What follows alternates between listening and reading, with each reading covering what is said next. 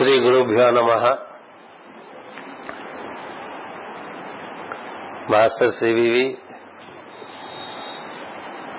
ఐదవ గురు పూజా మహోత్సవంలోని కరపత్రంలో వేశారు. Master CVV అందించినటువంటి గురు పరంపరాగతమైనటువంటి యోగంలో భాగంగా అగస్త్యాశ్రమృతులైన మాస్టర్ గారు. వారి వాహికలుగా ఆంధ్ర రాష్ట్రంలో ప్రత్యేకించి గుంటూరు బాపట్ల ఒంగోలు కృష్ణా జిల్లాల్లో బాగా మాస్టర్ గారి యోగం ప్రాచుర్యంలోకి తెచ్చినటువంటి మాస్టర్ ఎమ్మెన్ గారు. అటుపైన భౌగోళిక వ్యాప్తికి వలసినటువంటి పునాదులు వేసినటువంటి మా శ్రీకే గారు ఈ పరంపరను అనుసరిస్తున్నటువంటి యోగ బృందాన్ని ఉద్దేశించి మాస్టర్ గారి యోగాన్ని మళ్ళా మనం జ్ఞప్తికి తెచ్చుకొని ఆ యోగమునందు మన యొక్క సంస్కారములు వృద్ధి చెంది జీవునికి ఉద్ధారణం కలిగేట్టు. ఏం చేద్దంటే జీవుని సంస్కారములు కలగకుండా జీవునికి ఉద్ధారణం కలగదు అలాంటి ఒక సదుద్దేశంతో ఇలాంటి కార్యక్రమాలు జగద్గురు పీఠం నిర్వర్తిస్తూ వస్తున్నది. అనంతపురం చాలా కారణంగా దశ పదిహేను సంవత్సరాల నుంచి వస్తూనే ఉన్నాను నేను. గడప గడప మాస్టర్ గారి యొక్క కార్యక్రమాలు ముందు మన సోదరులు ప్రకాష్ రావు గారు. వారి ద్వారా నిర్వహింపబడుతూ వచ్చినాయి. అటుపైన మనకి రామకృష్ణ శాస్త్రి గారు జగద్గురు పీఠంలో ఒక స్తంభం లాంటి వారు ఆయన. ఆయన is a builder in the world teacher trust ఆయన ఇప్పుడు కార్యక్రమాన్ని నిర్వర్తిస్తుంటే ప్రకాష్ రావు గారు నిశ్శబ్దంగా తెర నుంచి కార్యక్రమాలన్నీ వారికి సహకరిస్తూ ఈ జగద్గురు పీఠం కార్యక్రమాలు ఇక్కడ నడిపిస్తూ ఉన్నారు. ఇక్కడ చూస్తే మనకు చాలా మంది గురు పరంపర కనిపిస్తుంది. అటు చూస్తే అందులో కొంత భాగం కనిపిస్తుంది. ప్రధానంగా అందులో నుంచి అందులోకి అనేటువంటి ఒక అవగాహన ముఖ్యం. మాస్టర్ సివివి గారు వారి అగస్త్యాంశ సంబూతులు. వారి ఎందు సత్యలోకం నుండి ఒక ప్రజ్ఞ వ్యక్తమైంది. అది అత్యుత్తమ లోకం నుంచి మానవ జాతిని ఉద్దేశించి ఒక ప్రత్యేకమైనటువంటి ఒక సంకల్పము అనేక అనేక మార్గముల ద్వారా మన సూర్యమండలం చేరి మన సూర్యమండలంలో ఒక తోకతుక ద్వారా మన భూమి చేరిన సందర్భంగా మాస్టర్ గారు ఆ ప్రజ్ఞను తాను అందుకోవడం జరిగింది. వారు ఋషి తుది రావటం చేత ఆ ప్రజ్ఞను అందుకోగలగటం అనేటువంటిది వీలు పడింది ఒక దివ్యమైన ప్రజ్ఞ మనకి భూమి మీదకి అవతరిస్తుందనేటువంటి విషయం. పంతొమ్మిదవ శతాబ్దం ఆరంభంలో చాలా మంది మానవులకు తెలిసి ఉన్న ఉన్నటువంటి విషయం. ఒక దివ్య ప్రజ్ఞ భూమికి దిగబోతోంది ఒక నవ చైతన్యం ఏర్పడుతుంది. ఒక నవయుగం ఏర్పడుతుంది ఆ నవయుగాన్ని ఆధారం చేసుకుని మానవ జాతి చాలా పురోగతి చెందుతుంది. అనేటువంటి విషయం పద్దెనిమిది వందల తొంభై నుంచి బాగా నానుడులో ఉంటూ ఉండేది భూగోళం అంతా కూడా. అది ఎలా దిగి వస్తుంది ఏమిటి అనేటువంటిది మన మామూలుగానే మనిషి తాను చేయవలసిన ఊహలు చేస్తూనే ఉంటాడు కదా. అది కృష్ణుడు దిగి వస్తున్నాడు అన్నప్పుడు అలాగే జరిగింది బుద్ధుడు దిగి వస్తున్నాడు అన్నప్పుడు అలాగే జరిగింది.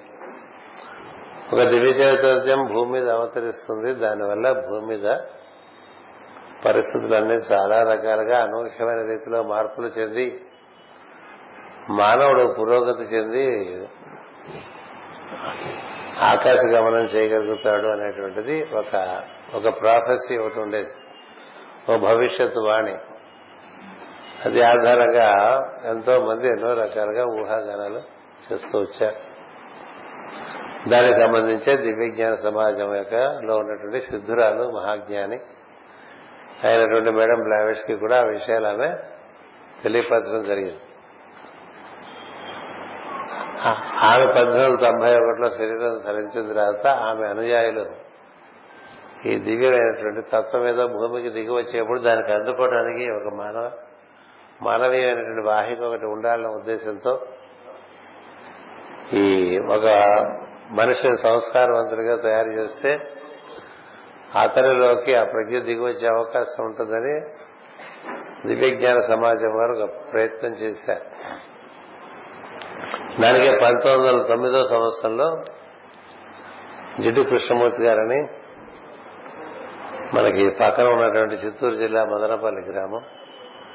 ఆ నుంచి వారిని వారి కుటుంబం యొక్క పుట్టు పూర్వోత్తరంలోనే తెలిసి ఆ కుర్రవారిలో ఉన్నటువంటి ప్రతిభను చూసి అతనిని తెచ్చి అతని చక్కగా శిక్షణ ఇస్తే ఈ దిగి వచ్చే ప్రజ్ఞకి మంచి వాహిక ఉన్నప్పుడు ఆ వాహికలకు దిగి వస్తుందని ఒక సత్ప్రయత్నం చేశారు కానీ పంతొమ్మిది వందల తొమ్మిదిలో తొమ్మిదిలో అది జరుగుతుండగా పంతొమ్మిది వందల పదిలో ఆ ప్రజ్ఞ దిగి వచ్చింది ఆ ప్రజ్ఞ దిగి వచ్చేసరికి ఆ ప్రజ్ఞ అందుకోవడానికి అప్పటికే నీలగిరిలో ఉన్నటువంటి అగస్త్యాశ్రమంలో ఉన్నటువంటి ఒక మహాసిద్ధులలో ఒకరు భూమి మీద అప్పుడే అవతరించి ఉన్నారు. ఏం చేద్దంటే ఋషులకు దివ్య ప్రణాళిక తెలిసి తనకి అనుగుణంగా వారు వర్తిస్తూ ఉంటారు. మీరు రాముల జీవితం చూసుకున్నట్లాగే కనిపిస్తుంది కృష్ణుని జీవితం చూసుకున్నట్లాగే కనిపిస్తుంది. రాముని జాగ్రత్త జాగ్రత్తగా జనస్థానానికి పంపించడానికి ఋషులందరూ చాలా కృషి చేస్తారు. ఆయన అనవాసంలో ప్రవేశించిన తర్వాత భరద్వాజ ఆశ్రమంలో ఉంటే చెప్పి. ఆ కలిసి క్రమంగా ఆయన చిత్రకూట నుంచి ఇక్కడ ఉంటే మాకు కొంచెం మీకు ఇబ్బందిగా ఉందని.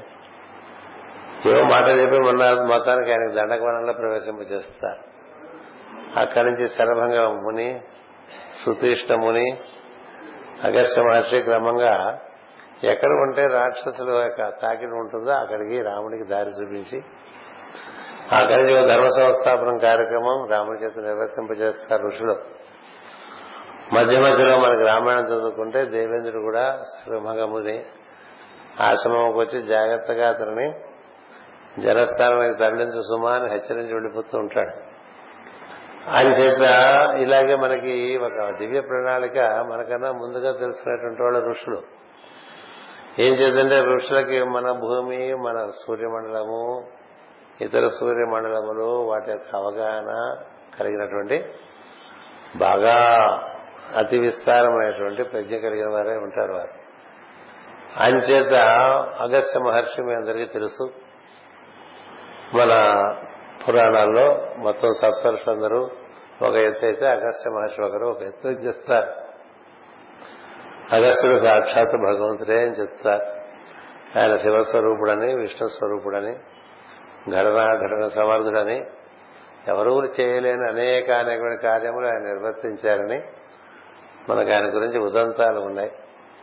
దాదాపు ఈ మధ్య ఒక ఇరవై రెండు ఉదంతములతో కూడినటువంటి ఒక పుస్తకం చిన్నది అగస్త్యాశ్రమం నీలగిరిలో ఉన్న చోట మనం ఆవిష్కరించుకోవడం కూడా జరిగింది.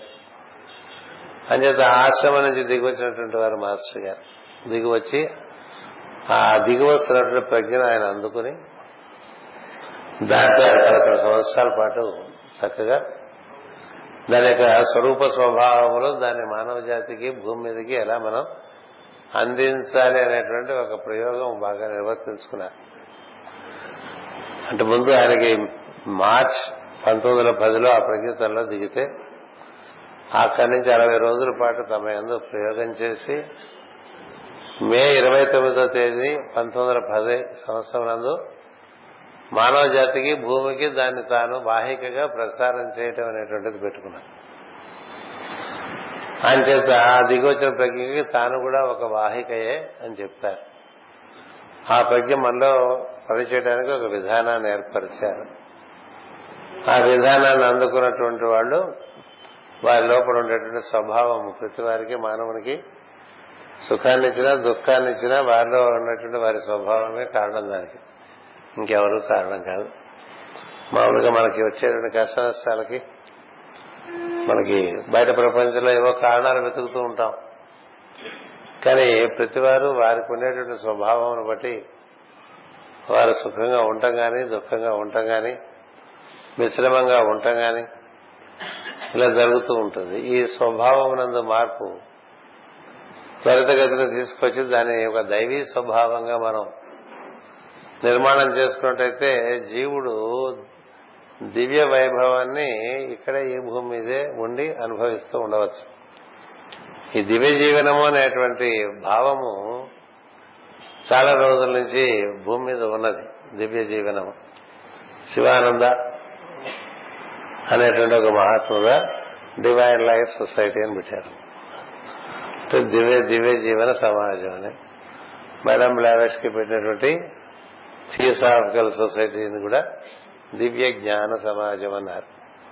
అంటే మానవుడు తనలో ఎందుండేటువంటి స్వభావమును చక్కగా తను తాను అభివృద్ధి చేసుకునేటువంటి సాధన ప్రక్రియ మనకి భక్తి పరంగాను జ్ఞానపరంగాను యోగపరంగాను పెద్దలు ఇచ్చినది ఉన్నది సనాతనంగా ఉన్నది.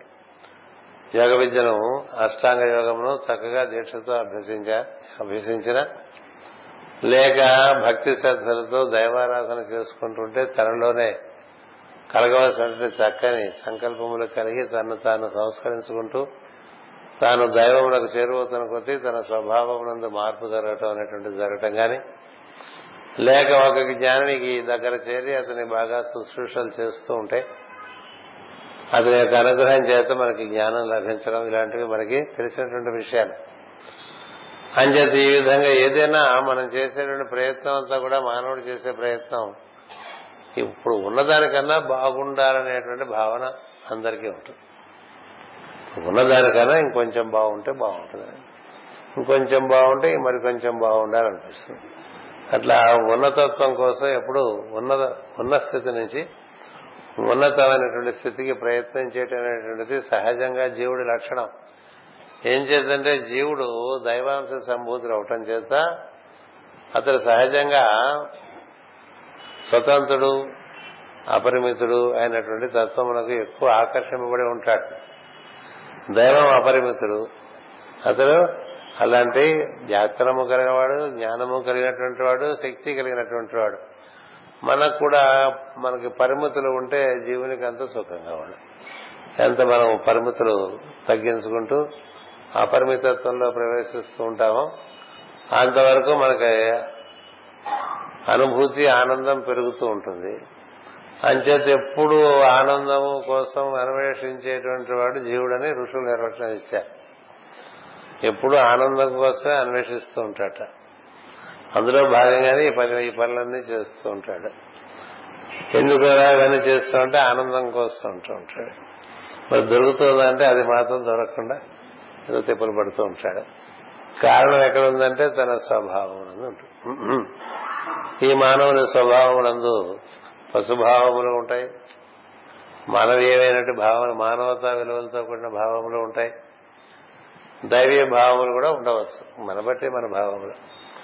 అంచేత మనలో క్రమంగా ఈ పశుభావములను తగ్గించుకుంటూ మానవతా విలువలను పెంచుకుంటూ అటు పైన దైవీ తత్వములకు ప్రవేశించేటువంటి ఒక అర్హతను మనకిగా మనం తెచ్చుకోవటం కోసం మనం రకరకాల ఆరాధనలు చేస్తూ ఉంటాం. నవవిధ భక్తులని మనకి చెప్తూ ఉంటారు. నవవిధమైన బహువిధమైన భక్తులు ఉన్నాయి ఇప్పుడు ఆరాధనలు ఉన్నాయి. ఏం చేసినప్పటికీ జీవుడికి తన ఎందు తనకి ముందు ఒక స్థిరత్వం రావాలి ఒక స్థిమితత్వం రావాలి. ఒక ఒక అనూహ్యమైనటువంటి నిరంతరమైనటువంటి శాంతి ఒకటి ఉండాలి.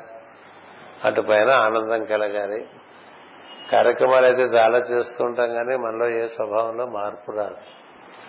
ఆ మార్పు ఎలా రావాలంటే ఒక ఇనుప మొక్క అయస్కాంతం దగ్గర చేరితే ఆ ఇనుప మొక్క తన యొక్క స్వభావమును క్రమముగా కోల్పోయి అయస్కాంతం యొక్క స్వభావం పొందుతూ ఉంటుంది.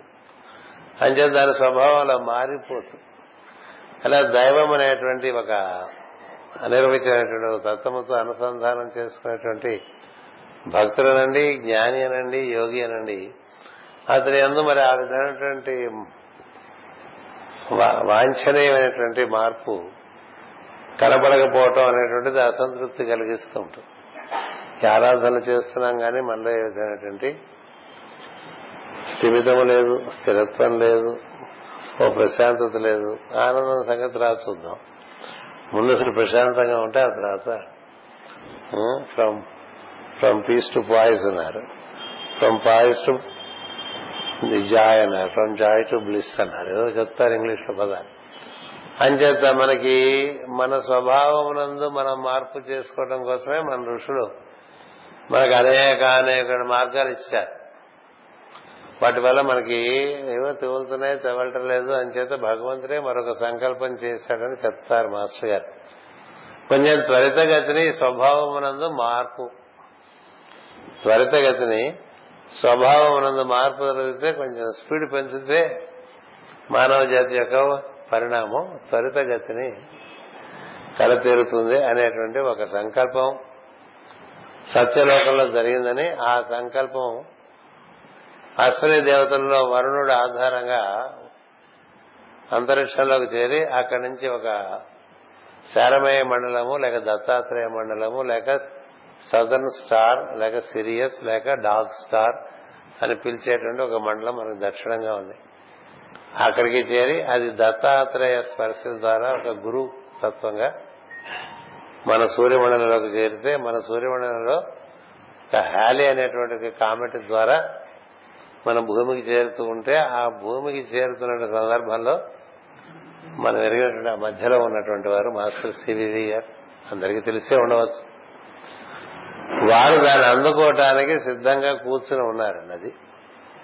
అంచేత ఆయన జన్మత ఋషుడు అయి ఉండి ఒక చక్కని శ్రీమతుల శ్రీమంతుల ఇంట్లో పుణ్యం ఉన్నటువంటి శ్రీమంతుల ఇంట్లో ఆయన జన్మించి ఈ రాబోయేటువంటి ప్రజ్ఞను అందుకోవటానికి కూర్చుని ఉండటం చేత అది అర్ధరాత్రి దిగి వచ్చినప్పుడు మార్చి ముప్పై రాత్రి పంతొమ్మిది వందల పదో తారీఖు ఆయన ముందు గదిలో ఒక వీరాసనంలో కూర్చుని దాని తనలోకి అందుకోవడం జరుగుతుంది.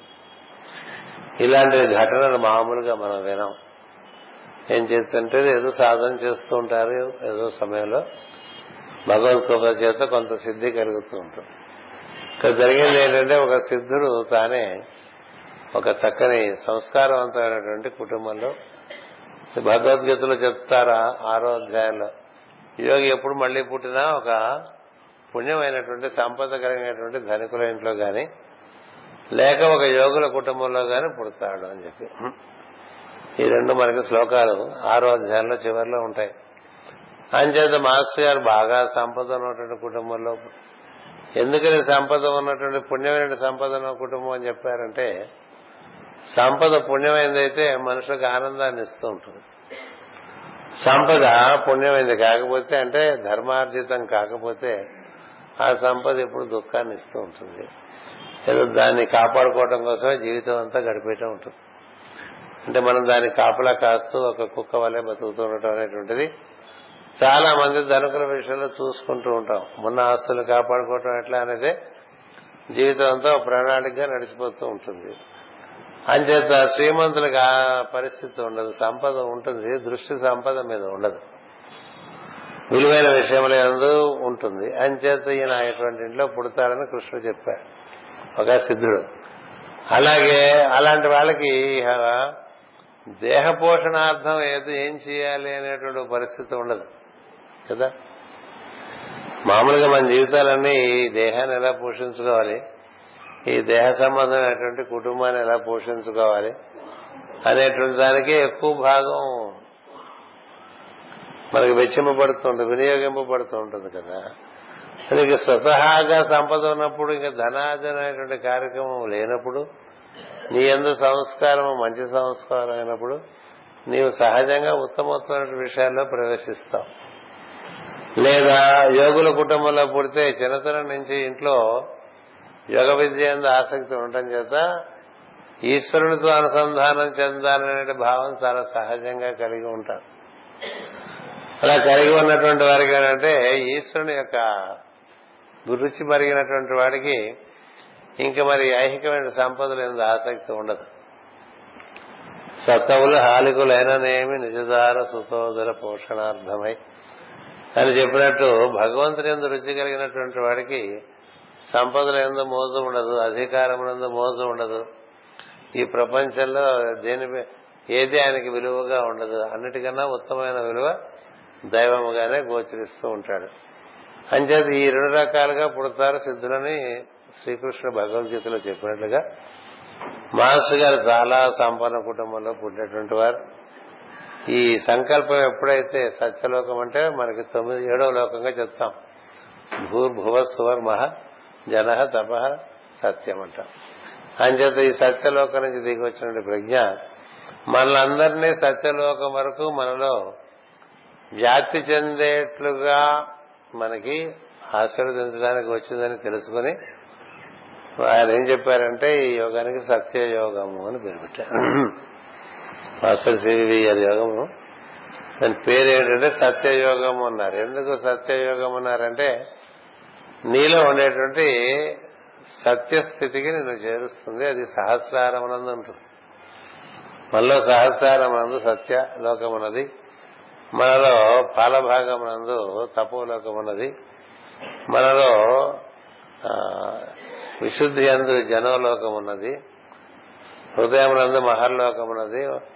బొడ్డు ఎందు భూలో సువర్లోకం ఉన్నది. మణిపూర్ సాధిస్థానం నందు భూవర్లోకం ఉన్నది. మూలాధారం నందు భూలోకం ఉన్నది. ఇట్లా ఏడు లోకాలు మనలో ఉన్నాయి.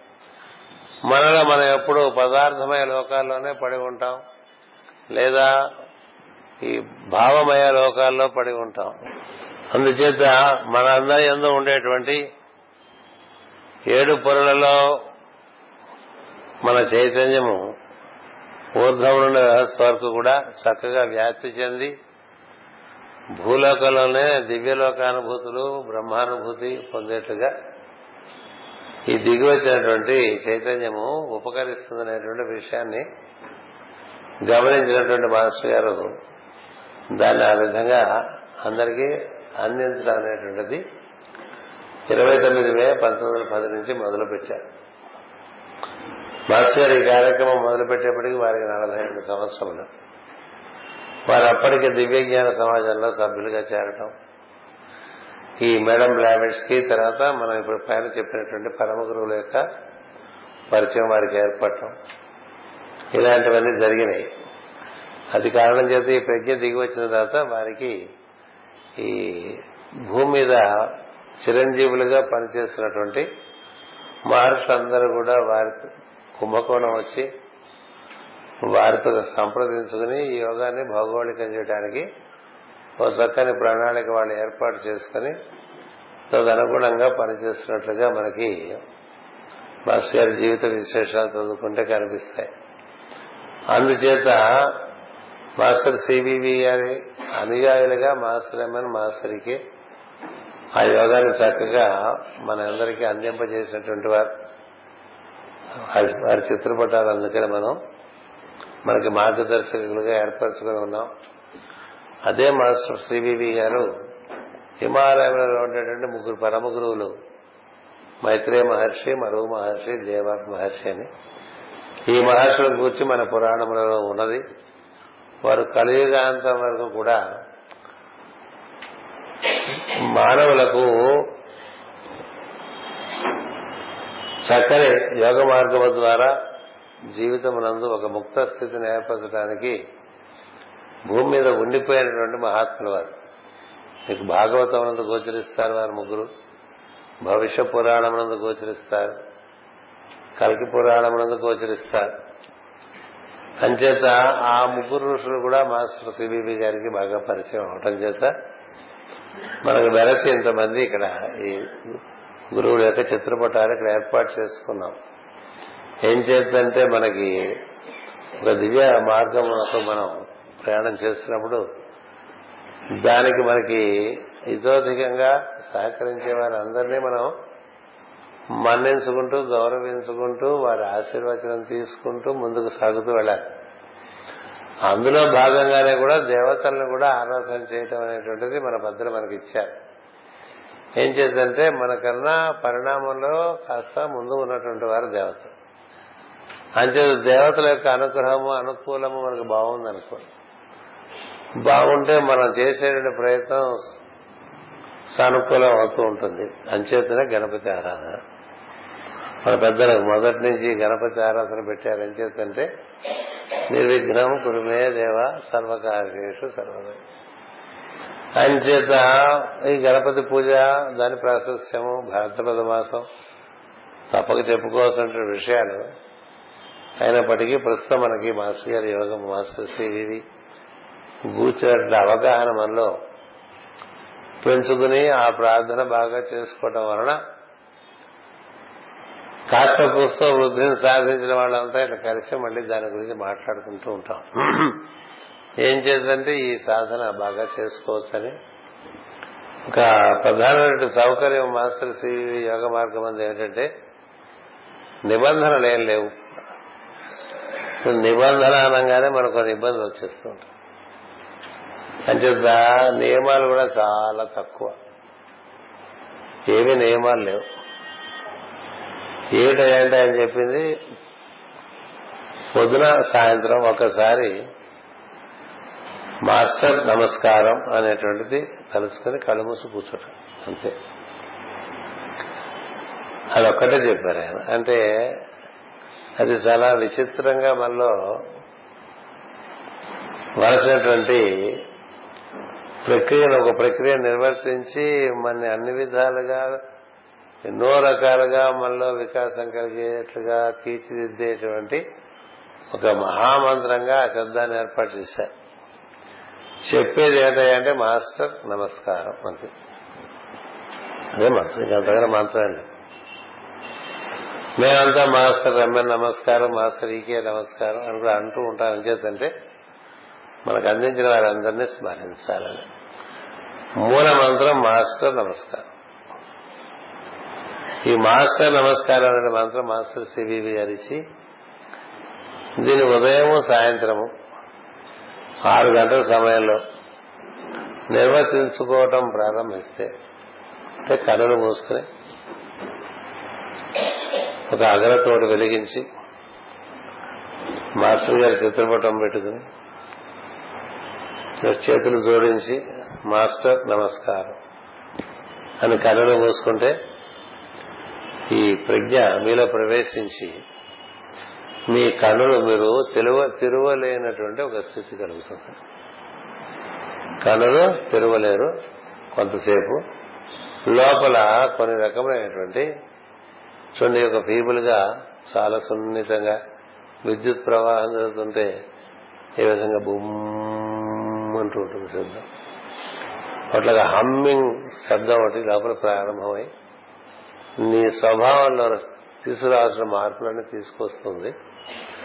ఒకటి నీవు నివర్తించుకోవాల్సిన విషయములు నీకు ప్రత్యేకంగా ప్రతి వ్యక్తికి తనదైన స్వభావం తనకు ఉంటుంది కాబట్టి ఎవరికి వారుగా వన్ టు వన్ బేసిస్ మీద వారికి పర్సనల్ ఇన్స్ట్రక్షన్స్ ఉంటాయి. అంటే మనకి అనిపిస్తుంది ఇలా చేసుకుంటే బాగుంటుంది జీవితంలో అని. అలా చేసుకుంటే బాగుంటుంది అనిపిస్తుంది. అవన్నీ నోట్ చేసుకుని అలా చేసుకునే ప్రయత్నం చేస్తూ ఉండడం చెప్పారు అలాగే ప్రార్థనలో భాగంగానే ఇది చదువుకుంటే ఈ పుస్తకం చదివితే నీకు బాగుంటుంది. ఆ పుస్తకం చదువుకుంటే బాగుంటుంది అని అనిపిస్తుంది. అనిపించడం నోట్ చేసుకుని అలా చదువుకుంటూ ఉంటాం. ఇట్లా నీకు పర్సనల్ ట్యూషన్ ఒకటి ఉంటుంది ప్రతి వాళ్ళకి. అది ఈ మార్గంలో గొప్ప విషయం. Each one is personally attended. అని చెప్పి ఇండైరెక్ట్ అయినదంతా డైరెక్ట్ అయ్యే మెథడ్ అని చెప్పారు. మాస్టర్ సిరి ఏం చెప్పారంటే this is a direct path ఏ ప్రజ్ఞ నా యందు ప్రవేశించి నన్ను ఒక బ్రహ్మజ్ఞానిగా నిలబెట్టి నా నుండి ఈ కార్యక్రమాన్ని ఇతర జీవులకు ప్రసారం చేయిస్తున్నదో.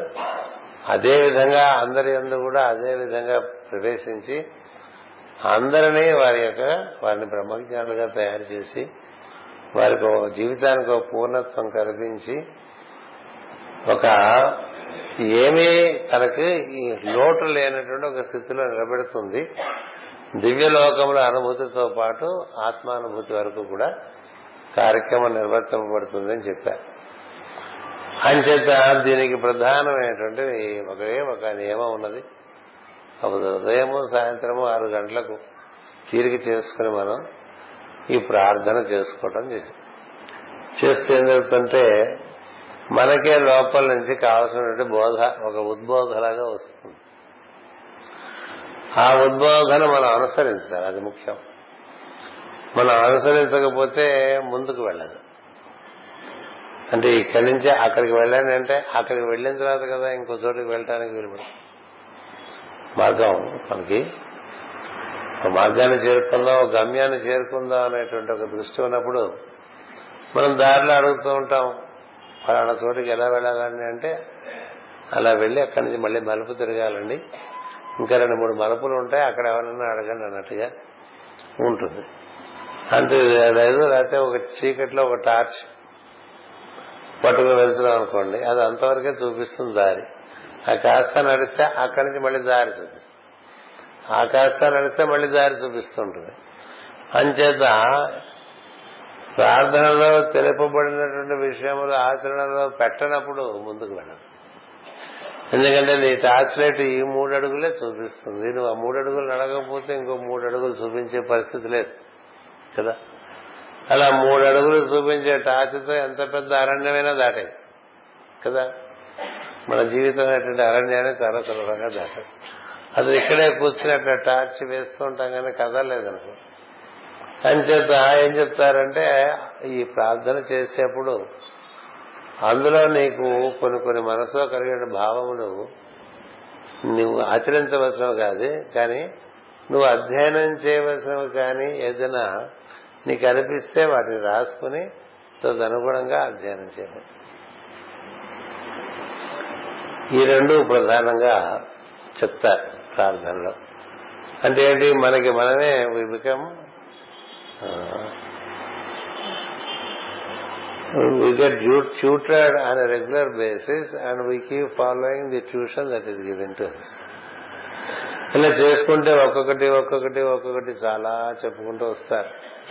అంతేకాదు లోపలే దర్శనాలు చేయిస్తూ ఉంటారు చాలా. లోపల అనేక అనేక అనుభూతులు ఇస్తూ ఉంటారు బయట.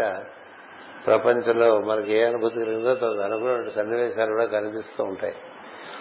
అలాగే మనకి ఎవరితో పని ఉంటుందో వాళ్ళే మన వచ్చి కలిసేట్టుగా ఉండే సందర్భాలు కూడా చాలా జరుగుతూ ఉంటాయి. ఇట్లా చాలా చిత్ర విచిత్రంగా తన లోపల ఉండి నడిపిస్తారనేటువంటి ఒక తానంటే అక్కడ సివివి అని కాదు. ఏ ప్రజ్ఞను మనం ఆవాహనం చేశామో ఆ ప్రజ్ఞ. అందుచేత మాస్టర్ సివివి అని చెప్పారంటే ఈ ప్రజ్ఞను కూర్చి ధ్యానం చేసేప్పుడు ఈ శబ్దం ఉచ్చరించిన తర్వాత లోపల అది తరంగములను ప్రచోదనం చేస్తుంది. ఏ రూపం మీద మనసు పెట్టవద్దు అని. అందుకని మాస్టర్ సివివిఆర్ రూపం మీద ధ్యానం చేయటం కానీ మరొక రూపం మీద ధ్యానం చేయటం కానీ ఏముండదు. క్రమంగా నీలో కలగవలసిన రసాయన మార్పులు జరుగుతున్నప్పుడు నీలో నుంచే నీకు చక్కని ఒక వెలుగు దర్శనం అవుతూ ఉంటుంది. ఆ వెలుగు కూడా అనేక అనేక వర్ణములలో దర్శనం అవుతూ ఉంటుంది. వాటి యొక్క ఒక క్రమం తెలుస్తూ ఉంటుంది. అటుపైన శబ్దములు దర్శనం అవుతూ ఉంటాయి. ఈ శబ్దములు వర్ణములు వాటి యొక్క మనం చెప్తున్న నాద బిందు కళ అంటూ ఉంటాం. రామాంజనేయం అనేటువంటి రామాంజనేయ సంవాదం బుక్ ఉంది. సీతారామాంజనేయ సంవాదం అనేది ఒక యోగ విద్యకు సంబంధించిన పుస్తకం. అందులో చెప్పబడిన అనుభూతులన్నీ కలుగు అలా జరుగుతుంది. అంచేత ఇది కేవలము గురువు ప్రత్యక్షంగా లేకపోయినా ఒక్కసారి మంత్రాన్ని అందుకుని చేసుకుంటూ ఉంటే నీకు లోపల అంతరాత్మనందు ఆ ప్రజ్ఞ నిలబడి క్రమంగా కావలసిన వికాసం కలిగించుకుంటూ వచ్చేస్తుంది అలా వికాసం కలుగుతూ రావడం చేత రకరకాల నీ జీవితం చక్కగా నివర్తింపబడటానికి కావలసినటువంటి పరిష్కారములు కూడా లోపల నుంచి నీకు సలహాలుగా వచ్చేస్తూ ఉంటాయి. అలాగే నువ్వు ఏ ఏ విద్యలు అధ్యయనం చేయటం వలన నీ వికాసానికి తోడ్పడతాయో అలాంటి విద్యలు కూడా లోపల నుంచి ఎక్కిపోతాయి ఇలా ఒక మార్గాన్ని ఆయన ఏర్పాటు చేశారు. దానికి అనుపానంగా ఏం చెప్పారంటే బయట ప్రపంచంలో కనపడుతున్నదంతా కూడా ఒకే బ్రహ్మం యొక్క ప్రతిరూపంగా గుర్తుపెట్టుకోమని చెప్పు నీ లోపల నీ బయట ఉన్నటువంటిది. ఒకే ఒక బ్రహ్మం యొక్క అనేక అనేక రూపములను గుర్తుపెట్టుకో. నీ వంతు కర్తవ్యాన్ని నిర్వర్తిస్తూ ఉండు అని చెప్పి. ఇలా చేస్తుంటే ఏం జరుగుతుందంటే ప్రతి ఒక్కడికి లోపల నుంచి క్రమంగా కర్తవ్యానుష్ఠానం. అంటే తన కర్తవ్యమును తాను నిర్వర్తించుట అనే దాని మీద చాలా శ్రద్ధ పెరుగుతుంది. మామూలుగా మన కర్తవ్యాలు మనం నిర్వర్తించకుండా ఏవో అడ్డదారుల్లో పోయే మార్గాలు వెతుకుతూ ఉంటుంది మనసు ఇందులో మొట్టమొదటి జరిగేది ఏంటంటే కర్తవ్యమును చక్కగా దాని ఎందు రుచి దాన్ని ఆచరించడం ఎందు శ్రద్ధ. ప్రతి వారికి వారి దాని కర్తవ్యాలు ఉంటాయి. భగవద్గీతలో చెప్పినట్టుగా కార్యం కర్మ కరోతి అంటాడు. చేయవలసిన పని ఎవడు చేస్తూ ఉంటాడో అని. తను చేయవలసిన పని ఒకటి ఉంటుంది. అది చేయకుండా మిగతా చేస్తుంటే ఆ పని మళ్ళీ పక్క బంధించేస్తూ ఉంటుంది. అందుకని మనకి మొట్టమొదటిగా జరిగేది ఏంటంటే కర్తవ్యోన్ముఖత అటుపైన క్రమంగా ధర్మానుష్ఠాన బుద్ధి. అది చాలా గొప్ప విషయం. మామూలుగా ధర్మములు బయట నుంచి చెప్తే మనం వింటూ ఉంటాము. మన నచ్చది చేస్తాం నచ్చకపోతే చేయము కదా? నీకు లోపల నుంచి అనిపిస్తుంటే? లోపల నుంచి అనిపిస్తున్నప్పుడు దానికి బలం ఎక్కువ ఉంటుంది. అందుకని కర్తవ్యంతో పాటు క్రమంగా ధర్మానుష్ఠాన ఇది ధర్మగా కాదా అనేటువంటి ఆలోచనతో పాటు పనిచేయటంగా జరిగిపోతుంది. కర్తవ్యాచరణము కర్తవ్యాన్ని అనుసరించి కర్మాచరణము చేస్తున్న కర్మ ఉన్నది ధర్మం ఆచరించటం ఈ రెండు జరుగుతుంది మూడవది ఏం జరుగుతుందంటే నీవు దీని ఎందు ఈ విధంగా ఎప్పుడైతే శ్రద్ధగా పనిచేసుకుంటూ వెళ్తావో సమాజంలో నీతో సంబంధం లేని వాళ్ళు నీకు సంబంధం వాళ్ళతో సంబంధం లేని వాళ్ళు ఇల్లు కలవటం కానీ నీకు సంబంధం లేని వాళ్ళని నువ్వు కలవటం కానీ రెండూ లేకుండా ఒక చక్కని రక్షణ కల్పిస్తారు. మనకి భగవద్గీతలో ఏం చెప్తారంటే యుక్తాహార విహారస్య అంటారు. అంటే ఆహార విహారములు ఎందు నీకు పనికొచ్చేవే మిగతావి నీ జోరు రాకుండా. ఇదొక విచిత్రమైనటువంటి రక్షణ ఈ ప్రజ్ఞ కలిగిస్తుంది. దాన్ని ఏమంటారంటే మాస్టర్ కట్ ఆఫ్ అంటారు. నేను నాన్ ఎసెన్షియల్స్తో కట్ ఆఫ్ ఇచ్చేస్తాను బోల్డ్ అక్కల విషయాల మీద పడిపోయి మనం చేయవలసిన పనులు ఆగిపోతుంటాయి. కదా? సంఘంలో మామూలుగా మనం చేయవలసిన పనులు అలా ఉండిపోతాయి. ఎవరెవరో వస్తారు ఏవేవో మాటలు ఏవో ఫోన్ కాల్స్ కదా? ఎంతో మంది మనుషులు వాళ్ళు వచ్చి వాళ్ళ పనులు చేసుకెళ్ళిపోతుంటారు మన కష్టం మిగిలిపోతాం. ఎవరెవరో ఫోన్లు చేస్తుంటారు మన పని ఆగిపోతూ ఉంటుంది కదా? ఓ టెలిఫోన్ అంటూ మొబైల్ ఫోన్ అంటూ పెట్టుకుంటే కేవలం మనం మాట్లాడడానికే కాదు కదా? మనతో మాట్లాడడానికి కూడా వస్తుంటాయి కదా? అవన్నీ కూడా ఆగిపోతాయి. గుర్తు ఎంత పెద్ద సౌలభ్యం only essentials relate to you non essentials నీ లోపల కూడా నాన్ ఎసెన్షియల్తో నువ్వు రిలేట్ అవుదాం అనుకుంటే లోపల నుంచి ఎందుకు అని ఇది ఉంది కదా అని ఫోన్లు చేయటం ఉండదు. ఇది ఉంది కదా అని ఫోన్ చేయటం ఉండదు. అలానే మనకి ఇది ఉంది కదా అని అందరూ మనకి ఫోన్లు చేయరు. రెండు ఉండవు. అది ఎంత పెద్ద సౌకర్యం అండి అలాగే మనుషులు కూడా ఊరికే వచ్చి చూసిపోదాం అనుకునే వాళ్ళు ఎవరు ఉంటారు ఏదైనా పని ఉంటే వస్తారు లేకపోతే. మనం కూడా ఊరికి ఆ ఇంటికి ఈ ఇంటికి లేకపోతే ఆ బజార్కి ఈ బజార్కి వెళ్ళటం ఉండదు. ఆ కాలం అంతా కూడా ఏదో ఒక సత్కార్యానికి వినియోగించడంగా తయారైపోతూ ఉంటుంది ఇది ఒక పెద్ద సౌకర్యం సద్గురు యొక్క ఆశ్రయంలో. ఏం జరుగుతుందంటే ఒకటి కర్మ కర్మానుష్ఠాన నిష్ట కర్తవ్య కర్మం అనుసరించడం. దాని వల్ల అశ్రద్ధ లేకపోవటం. రెండవది ధర్మానుష్ఠాన బుద్ధి. మూడవది యుక్తాయుక్తములు. యుక్తాయుక్తం. మనకి ఇది అవసరం కాంది మన దగ్గరికి రాకుండా చేరితే మనం అవసరమైనవి చేద్దామనే దృష్టిలో ఉన్నప్పుడు మనకు చాలా సమయం కలిసి వస్తుంది. చాలా మన యొక్క శక్తి మనకి ఎక్కువ సద్విషయాలకి వినియోగ వినియోగించడానికి వీలు పడుతుంది అలాగే మన దగ్గర ఉన్నటువంటి వనరులు కూడా అలాగే వినియోగపడతాయి. అంటే ఎవరికో పది లక్షలు ఇచ్చేసి వాళ్ళు మనకు తిరిగి ఇవ్వక ఇంకా అటువంటి పరిస్థితుల్లోనే ఇంక ఉండవు. ఎందుకంటే మన దగ్గర వనరులకు కూడా సద్వినియోగం వచ్చేస్తుంది. అంటే ఇదివరకు మూడు మంది మనకి బాకీ ఎగ్గొట్టేసే వాళ్ళు ఉండేవాళ్ళు అనుకోండి ఇంకా అలా జరగదు. అలా ఉంటుంది. అలాగే మనకి వాళ్ళ చుట్టూ వీళ్ళ చుట్టూ తిరిగే పరిస్థితి కల్పించారు. ఎన్నో సందర్భాలు ఉన్నాయి. చాలా చాలా సందర్భాల్లో ఎవరితో మనకి చాలా ముఖ్యమైన పని ఉంటుందో వారు మన దగ్గరికి మాస్టర్ గారు యోగ నేర్చుకోవడానికి రావటంగా కూడా వచ్చినటువంటి సందర్భాలు చాలా మంది మీడియంస్ లైఫ్లో కనిపిస్తాయి. చాలా ఆశ్చర్యంగా ఉంటుంది. ఒకసారి మాస్టర్ గారి దగ్గరికి ఒక వాహి ఒక శిష్యుడు వచ్చి ఫలానా ఆయనతో పని ఉంది ఆయన దగ్గరికి వెళ్ళటమే కష్టం. ఎలా అని అడిగితే ఎందుకురా నీ ప్రార్థన నువ్వు చేసుకుంటుండే? ఆయన నీ దగ్గరికి వస్తాడని చెప్పారు. ఈయన సివివి ప్రార్థన చేస్తున్నాడని తెలుసుకుని ఎవరు ఎవరికి ఈయనతో పనిందో ఆయన ఈయన దగ్గరికి వచ్చేసాడు. అలా జరిగిన సందర్భాలు ఉన్నాయి. ఇట్లా రకరకాలుగా ఉంటాయి సద్గురు యొక్క కృప. అంచేత మనము ధర్మము కర్మము రెండే రాసి కాలం పుస్తకంలో ధర్మము కర్మము ఇది నిర్వర్తించుకుంటూ వెళ్తే ఏమంటే మన జీవితం టైలర్ మేడ్గా అవుతుందండి. ముందుగా దాని బట్ట అంతా మేదేసుకోం కదా. దాన్ని ఏదో మనకి సరిపోయేట్టుగా కుట్టించుకుని అలా వేసుకుని తిరుగుతూ ఉంటాం. అంత బట్ట మీదేసుకుంటే ఉపయోగం లేదు. అది ఇది పూసేసుకుంటూ ఉంటుంది. అలా మనకి జీవితం అంతా కూడా ఎస్సెన్షియల్స్ అంటారు చూసారా? వాటి అందే నడిచేట్లుగా ఏర్పాటు చేస్తారు. కాలం అట్లా వినియోగింపబడుతూ ఉంటుంది. వృధా అయిపోయే కాలం ఉండదు. ఈ రోజు నాకు వృధా అయిపోయింది అన్నట్లుగా ఉండదు. ఈ సాధన అంతకంతకి ప్రార్థన దాని యొక్క ఏమంటుందని పీరియడ్ని వ్యవధి పెరుగుతూ వస్తుంది. పది నిమిషాలు పదిహేను నిమిషాలు అరగంట గంట గంటన్నర రెండు గంటలు అట్లా వ్యవధి పెరుగుతుంది. వ్యవధి పెరిగి క్రమంగా లోపల స్వభావం అంతా దైవీ స్వభావముగా మారుతూ ఉంటే మనకి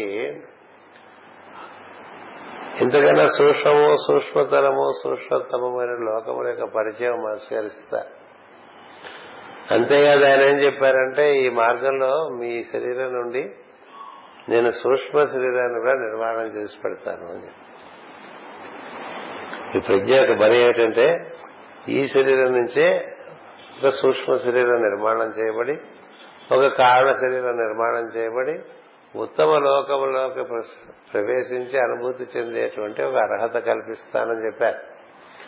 ఆ శరీరంలో నీకు ఏర్పడటం చేత ఈ శరీరం రాలిపోయినా నువ్వు మరణించాలనే భావన నీకు ఉండదని చెప్పి అలా మరణాన్ని దాటించేటువంటి విధానం ఈ యోగంలో చాలా ప్రస్ఫుటంగా జరుగుతుందని చెప్పారు అంతేకాదు మన యొక్క ఈ ఈ పురోగతికి అవరోధమైనటువంటి గ్రహములైతే ఏవైతే మనకి గ్రహ సంపత్తి మనలో ప్రారంభ వశం చేత ఉంటాయో వాటినన్నింటినీ నేను చక్క చేస్తాను. ఎందుకంటే దిగువచ్చిన ప్రజ్ఞ గ్రహగోళాదుల కన్నా అతీతమైన ప్రజ్ఞ ఇవ్వడం చేత అది గ్రహములను కూడా చక్కగా వాటికి సర్దుబాట్లు చేయించి వాటి యొక్క ప్రభావం నీ మీద అవరోధం కలిగించని విధంలో సాగిపోయేట్లుగా ఏర్పాటు చేస్తాను అనేటువంటిది చెప్పారు.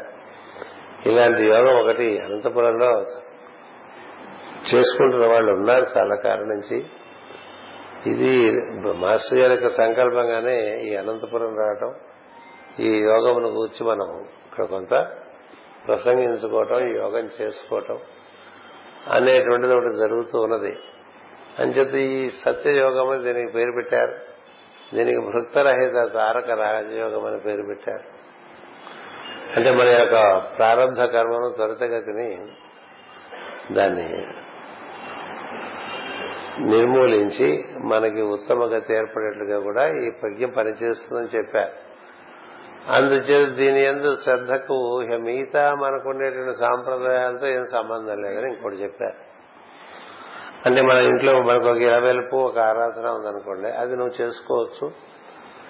నువ్వు చేసుకోవచ్చు చేసుకోకపోవచ్చు దాంతో నాకేం సంబంధం లేదు. ఇది చేసుకుంటే నీకు పూర్ణ స్థితి కలుగుతుంది అని చెప్తా అంచేత ఇది స్నానం చేసి చేసుకోవాలా? స్నానం చేసుకో చేయకుండా చేయొచ్చు అంటే స్నానం చేయకపోయినా పర్వాలేదు.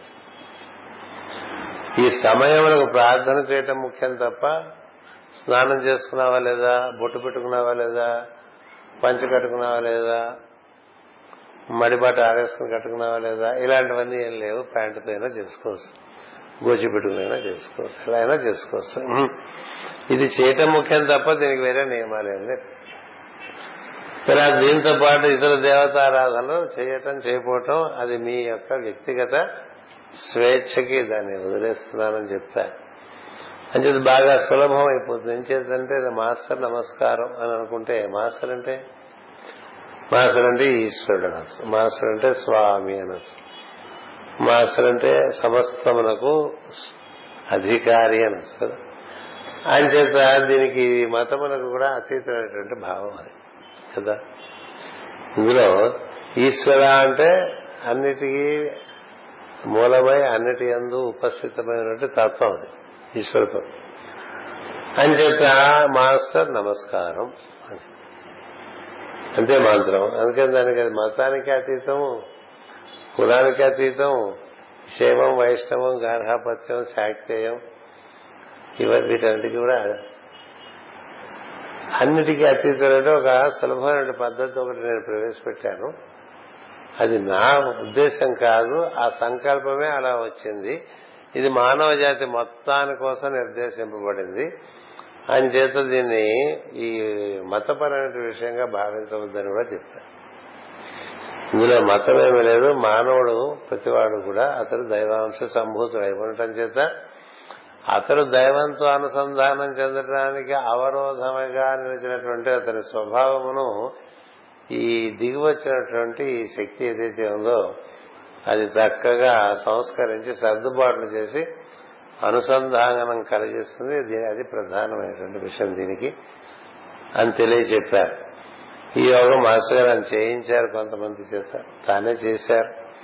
చూసి శరీరంలోంచి బయటికి వెళ్ళిపోవటం శరీరం లోపలికి రావటం ఇటువంటివి కూడా తనకు తనగా నిర్వర్తించారు. అలాగే తన భార్యకు నిర్వర్తింపజేశారు తన కుమారుడికి నిర్వర్తింపజేశారు తన శిష్యులకు నిర్వర్తింపజేశారు. కొంతమంది మరణించిన వారిని కూడా మళ్ళీ ప్రాణములు వారిలో ప్రవేశింపజేశారు. ఇంకపోతే ఈ వ్యాధి నివారణ అనేటువంటిది చాలా అద్భుతంగా దాంతో నిర్వర్తించి చూపించారు. అంచేది యోగంలో ప్రాణము కూడా సర్దుబాటు చేయబడుతుంది అనేటువంటిది మరొకటి ఆయన స్థాపనం చేస్తారు దాన్నే ప్రాణ ట్రీట్ యోగా టీచ్ అంటూ ఉంటారు. మనకి అంతంత మాత్రంగా అనుకోండి దేహంలో ప్రాణం. ప్రాణ ట్రీట్ అని మన మాస్టర్ని తలుచుకుని భావన చేస్తే ప్రాణములు కుదురపడేటువంటి మార్గాలు ఇచ్చారు. అలాగే యోగమునందు వృద్ధి చెందే మార్గం ఇచ్చారు. ఏది ఏమైనప్పటికీ అన్ని విధములుగా మనం మనం సంస్కరించుకునే పద్ధతి ఇచ్చారు. దీనికి సంఘంలో నుంచి మనం విడిపడక్కర్లేదని చెప్పారు. సంఘంలో భాగంగా ఉండమని చెప్పారు. ఇట్లా కట్టుబొట్టు వ్యవహారం కూడా ఏం చెప్పలేదు. అంటే మనం ఏదో ప్రత్యేకంగా కనబడాల్సిన అవసరమే లేదు. సో ప్రత్యేకంగా కనబడద్దు అని కూడా చెప్తారు ప్రత్యేకత లేకుండటమే మార్గం అని. అంటే మనం స్పెషల్గా కనిపించడానికి ఏమో చూస్తుంటాం కదా. కొంచెం భక్తులు అనిపించడానికి అది ఇలా పెడుతూ ఉంటాం లేదా ఇలా పెడుతూ ఉంటాం లేదా ఇలా బట్టలు వేసుకుంటూ ఉంటాం కదా. నేను ట్రైన్ దిగినప్పుడు ప్యాంటు చొక్కానే దిగాను కదా.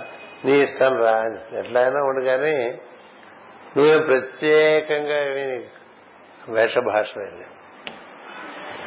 సంస్కృతం తప్పకుండా రావాలి శ్లోకాలు రావాలి స్తోత్రాలు రావాలి సూక్తాలు రావాలి.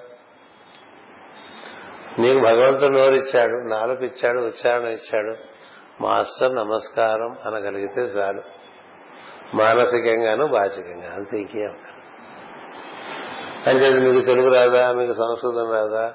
మీకు పురాణాలు తెలియవా? ఇలాంటివన్నీ మీరు అటువంటి వాటి గురించి మీరు ఏం బాధపడక్కర్లేదు.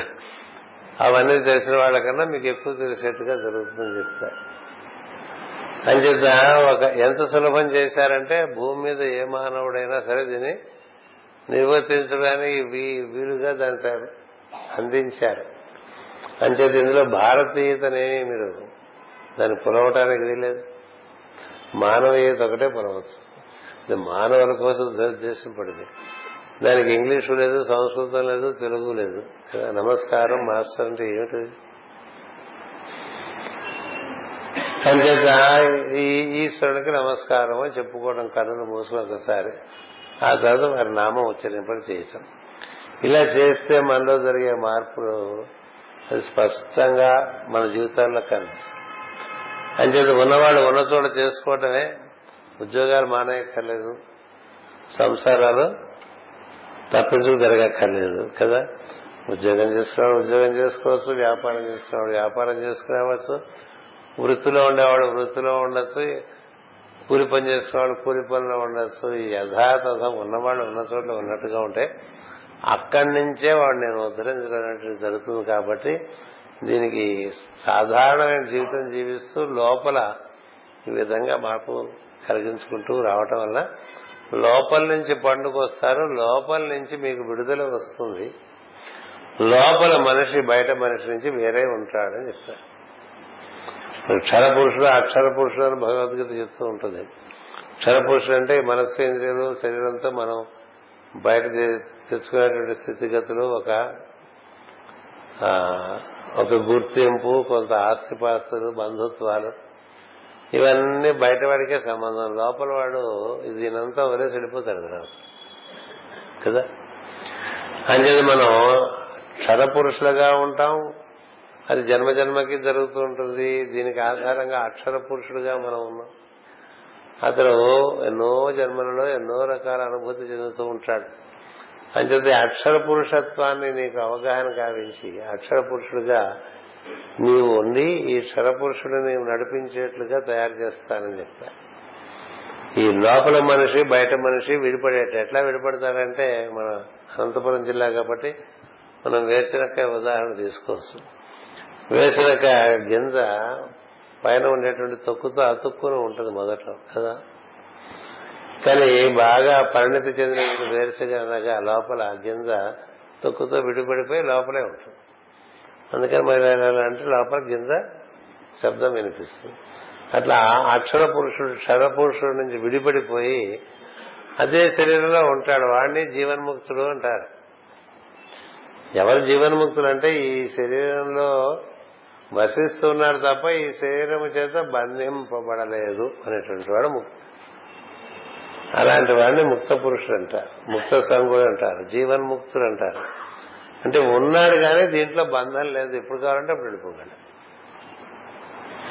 కృష్ణంతా అలా సాధించుకున్న వాళ్ళే అది సాధింపబడుతుంది మీకు.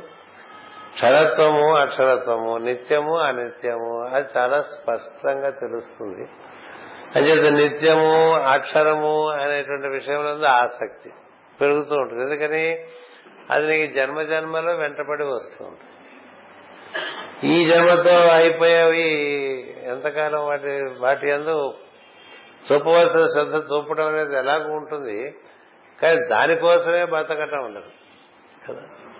ఇప్పుడు ఈ జన్మలో ఉన్న సీనరీ అంతా నెక్స్ట్ జన్మకు ఉండదు కదా?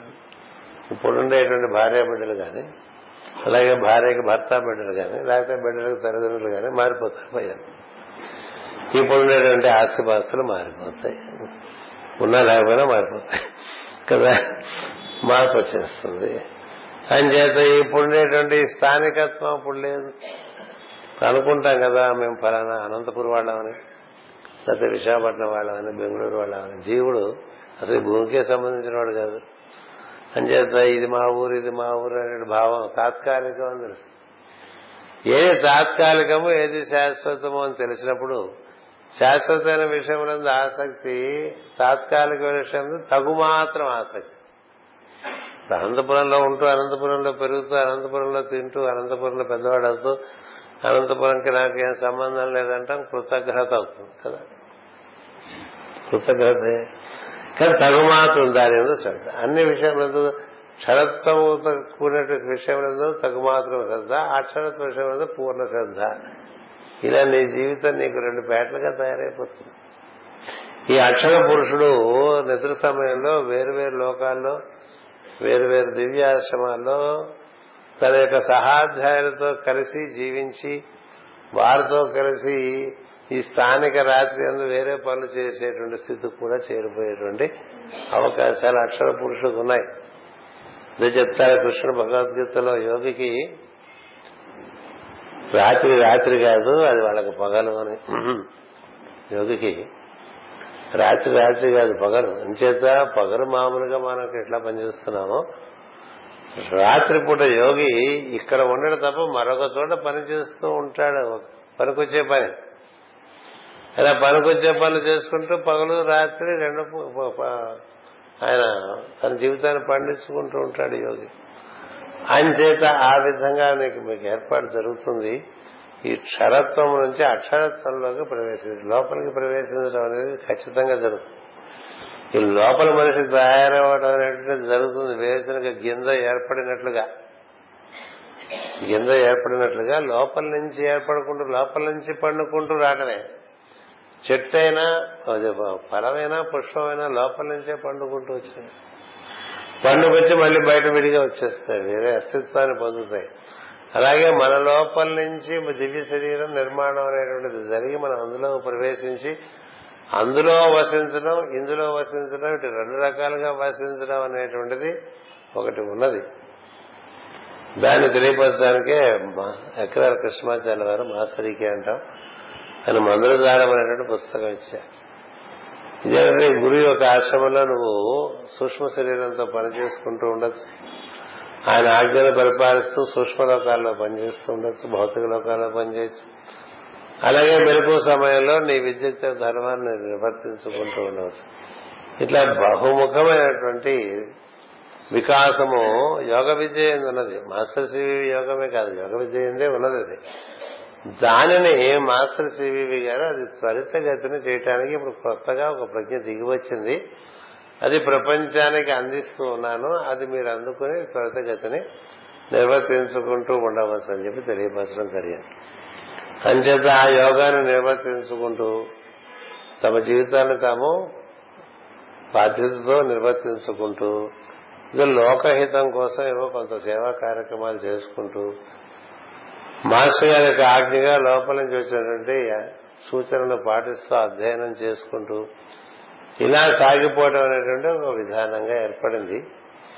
ఇది మనకి పెద్దలిచ్చిన మార్గమే మనకి ఎప్పుడూ ఉన్నది తపస్సు స్వాధ్యాయము పరహితం అనేటువంటిది మూడు ఎప్పుడూ ఉన్నాయి. మెడిటేషన్ స్టడీ అండ్ సర్వీస్ అంటారు. ఈ మూడు ఒక త్రిభుజం. ఇది మన జీవితంలో నిత్య సత్యమై ఉండాలంటే మనం ప్రతినిత్యం ఆరాధన చేయాలి. దేనికోసం అంటే లోకానికి నేను ఏదైనా పనికొచ్చేట్టుగా నా నుండి కార్యములు నిర్వర్తింపబడాలి తదనుగుణమైనటువంటి బుద్ధి శక్తి రెండు నాకు ఇమ్మని కోరటానికి. దైవారాధన మన కోసం కాదు. అది మన కోసం అనేటువంటిది తెలియక చేసుకుంటూ ఉంటారు. ఎప్పుడు కూడా దైవము ఇతరుల హితమును కూర్చి ప్రార్థన చేసేవారికి ఎక్కువ ఉన్ముఖమై ఉంటాడు. తమ కోసం తాము ప్రార్థనలు చేసుకునేవారంతా వారు స్వార్థపరులే నాకు ఇంకొంచెం నాకు ప్రమోషన్ కావాలనుకునేవాడు ఎంత శ్రద్ధపరుడో.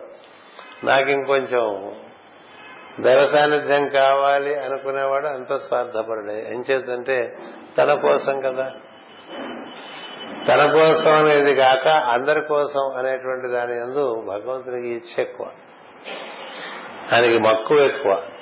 అంచేత అందరి హితం కోసం నన్ను శక్తివంతుని చేయాలి నాలో శక్తి. నువ్వు రకరకాలుగా ఇనుమడింపజేస్తే ఆ శక్తిని అందరికీ నేను సమర్పణ చేసి వారి యొక్క శ్రేయస్సుకు నేను నాకు తగినంత కృషి చేస్తాను అన్న భావనతో చేసే ప్రార్థన ఇది.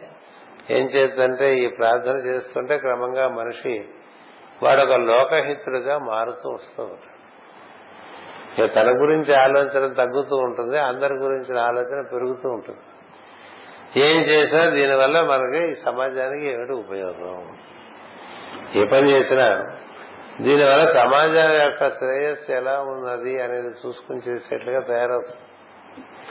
అంచేత లోకహితం సహజంగా మన నుంచి జరిగేట్లుగా తదనుకూలమైన ప్రార్థన ఒకటి. ఈ అధ్యయనం మనం చేసేటువంటి గ్రంథాధ్యయనంతో కూడా మనలో ఆ విధమైనటువంటి ప్రేరణకు కావాల్సినటువంటి సూచనలన్నీ కూడా లభిస్తూ ఉంటాయి. మహాత్ముల జీవితాలన్నీ కూడా సమాజానికి ఒక అసామాన్యమైన సేవ చేయటం వల్ల వాళ్ళు మహాత్ములయ్యారు. మనిషి ఎప్పుడు మహాత్ముగా గుర్తింపబడతాడు? ఇప్పుడు గాంధీ మహాత్ములు ఉన్నారు. ఆయన భారత్లా సౌత్ ఆఫ్రికాలో ఆయన లాయర్ ఉద్యోగం చేసుకుంటూ ఉండి ఉంటే ఆయన ఎవరు గుర్తించేవారు? ఎవరు గుర్తించేవారు? కదా. ఆయన ఇప్పుడు ఆయన కరంచంద్ గాంధీయే. ఆయన ఈ దేశం వచ్చేసి నా కోసం కాదు నా నా భారతీయుల కోసం అని ఆయన సమస్తము తన యొక్క జీవన విధానాన్ని దగ్గరించి మార్చేసుకుని అందరి కోసం పనిచేసేయటం వల్ల కదా ఆయన మహాత్ముడిగా గుర్తించదులో మనిషి ఎప్పుడు మహాత్ముడు అవుతాడు? బాగా డబ్బు సంపాదించుకుని బాగా కీర్తి బాగా పదవి తెచ్చుకుంటే మహాత్ముడు అవుతాడా? అవడం మర్చిపోతుంది ప్రపంచం. చేసిన మేలు మాత్రం ఎప్పుడు లోకం మర్చిపోదు. ఏం గుర్తు సందేహం లేదు. ఎందుకంటే ఒక మనిషికి మనం మేలు చేస్తే అది వాడి హృదయంలో పదిలంగా ఉంటుంది. మనసుకు మనపు ఉండదు తప్ప హృదయానికి మరపుండదు. అంచేత ఇతరుల మేలు కోర్చి మనం జీవించడం అనేటువంటిది ఒక విధానంగా ఇందులో క్రమంగా ఏర్పడుతూ వస్తూ ఉంటుంది. అంచేత మన ఆరాధన కానీ మన అధ్యయనం కానీ దాని యొక్క పర్యవసానం అంటే లోకహితం కోసం జీవించడంగా తయారు. ఇలా లోకహితంగా జీవించడం అనేటువంటి ఒకటికి పది మంది జరుగుతుంటే సమాజానికి మెరుగు జరిగేటువంటి అవకాశం పెరుగుతూ వస్తూ ఉంటుంది. ఇట్లా ఋషులు ఈ లోకహితం కోసం అనేక అనేక మార్గములు అందిస్తూ ఉంటారు. అందులో భాగంగా మనకి ఈ ప్రజ్ఞ మన వరకు వచ్చి మన యొక్క ఒక్కొక్కరిని ఒక్కొక్క విధంగా దైవం స్పృశిస్తూ ఉంటాడు. ఇంతకన్నా మార్గాలు లేవా అంటే ఉంటాయి తప్పకుండా ఉంటాయి. మనకి అంది వచ్చిన మార్గం ఇది. మనం హోటల్లో ఉన్నాం అనుకోండి మనకు దోశ వేసి ఇచ్చారు అది మన మన టేబుల్ దగ్గరికి అది వచ్చింది కదా. ఇంకా వేరే దోశలు ఉంటే ఉప్మా ఉంటుంది వడ ఉంటుంది ఇడ్లీ ఉంటుంది. నీ ప్లేట్ దగ్గరికి వచ్చింది నీ పని కదా. అలాగే దైవం మన్ని స్పృశించడం అనేటువంటిది ఈ విధంగా స్పృశించడం చేత ఈ యోగమునందు పురోగతి సాధిస్తూ దీన్ని పది మందికి దీని యొక్క వివరములు తెలుపుకుంటూ దాని మీద ఆసక్తి ఉన్న వారితో కలిసి ఈ యోగాన్ని నిర్వర్తించుకోవటం అనేటువంటిది ఒక కార్యక్రమంగా జరుగుతూ వస్తున్నది. అందులో భాగంగానే అనంతపురంలో ఈ రోజున విధంగా ఈ ప్రసంగం. కాస్త విరామం తీసుకోండి. పదకొండు గంటల గంట గంట అయింది. ఆ తర్వాత ఒక చిన్న ఇష్టాగోష్ఠి నిర్వర్తించుకుందాం. మనం యోగపరంగా ఈ యోగమే కాదు మామూలుగా కూడా యోగపరంగా కానీ లేక తత్వపరంగా కానీ దైవీపరంగా కానీ కొంత చక్కని ఇష్టాగోష్ఠి చేసుకుందాం. ఆ తర్వాత ఒక మౌనంగా ప్రార్థన నిర్వర్తించుకుని ఈ సమావేశం ముగిందాం. స్వస్తి.